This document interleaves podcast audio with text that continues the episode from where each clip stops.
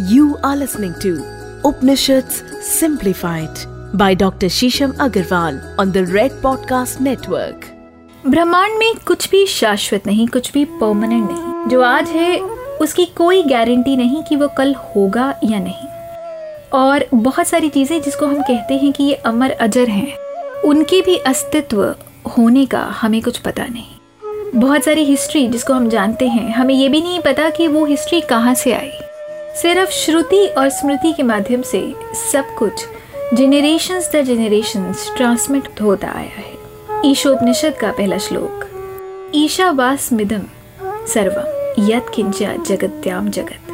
तेन त्यक्तेन भुंजिता माँ कृधा, कस्य सविधनम ये श्लोक हमें कहता है कि जिस चीज़ में तुमने आसक्ति करी है, जिस चीज़ में तुम परमानेंस मान के बैठे हो, असली में वो ऐसा है नहीं।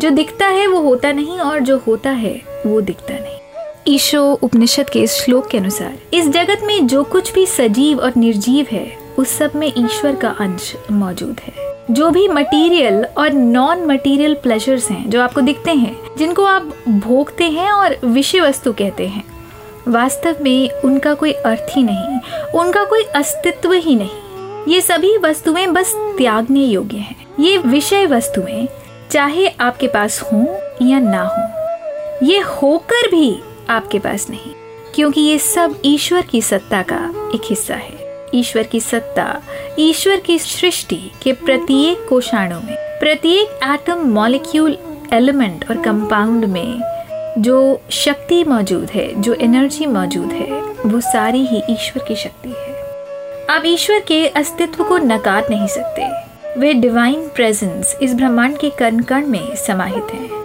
अगर आप इस डिवाइन प्रेजेंस को हर जगह देखेंगे तो आपको एक डिटैचमेंट सी होने लगेगी, एक अनासक्ति सी होने लगेगी।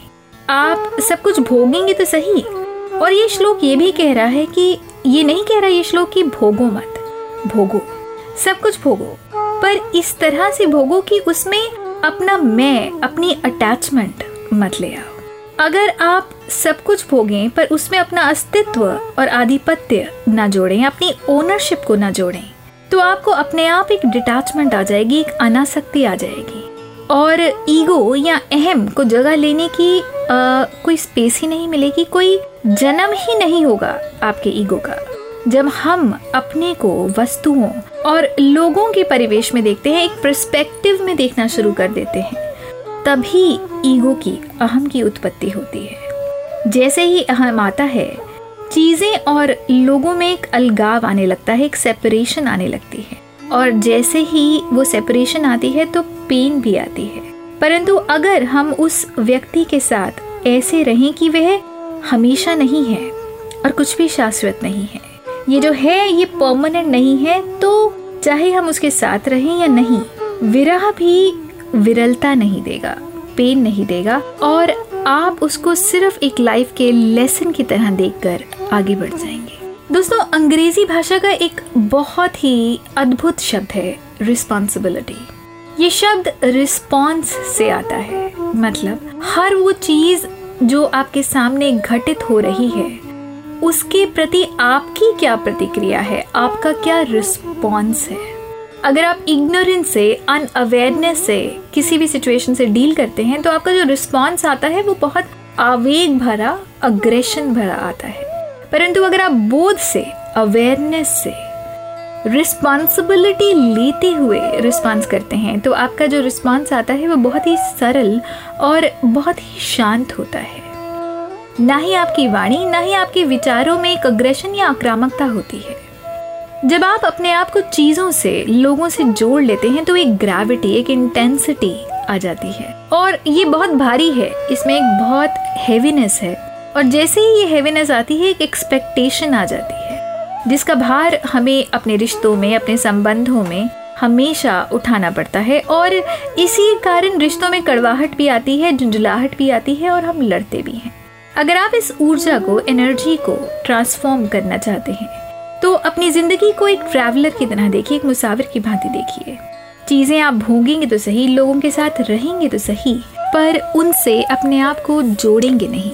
विज्ञान भी यही कहता है कि हर एक वस्तु एटम से बनी है। एटम अणु एलिमेंट का स्मॉलेस्ट पार्टिकल है, एक बहुत छोटा अंश है। एटम के अंदर न्यूक्लियस है, जिसमें एटम की अधिकांश ऊर्जा निहित है। सबसे ज़्यादा जो वेट होता है एटम का, वो न्यूक्लियस में ही है। निष्कर्ष ये है कि ब्रह्मांड में जो सारी ऊर्जा है, उसका जो बेस है, आधार है, वो एक ही ऊर्जा पे निहित है। तो अगर ऊर्जा एक ही है और वो हर जगह एक जैसी समांतर रूप में निहित है तो आपकी और मेरी कैसे हो सकती है? वो तो एक ही है। तो ये व्यक्ति और ये सिचुएशन भी मेरी और आपकी कैसे हो सकती है कोई भी पदार्थ जिसको आप भोग रहे हैं, वो आपका और मेरा कैसे हो सकता है? उसके नीचे एक कॉमन डिनोमिनेटर है, जो एनर्जी है, जिसको आप डिवाइन कहिए, ईश्वर कहिए एनर्जी कहिए बायोमेट्रिक फोर्स कहिए, या किसी भी और नाम से प्राण या मना कहिए, या और भी किसी नाम से जानिए। अगर कॉमन डिनोमिनेटर ब्रह्मांड में सब कुछ जो है, उसका सेम है तो वो आपका मेरा नहीं, वो सिर्फ़ एग्जिस्ट करता है। और जिस दिन हम ये जान लेंगे हमारा जीवन बहुत सरल हो जाएगा।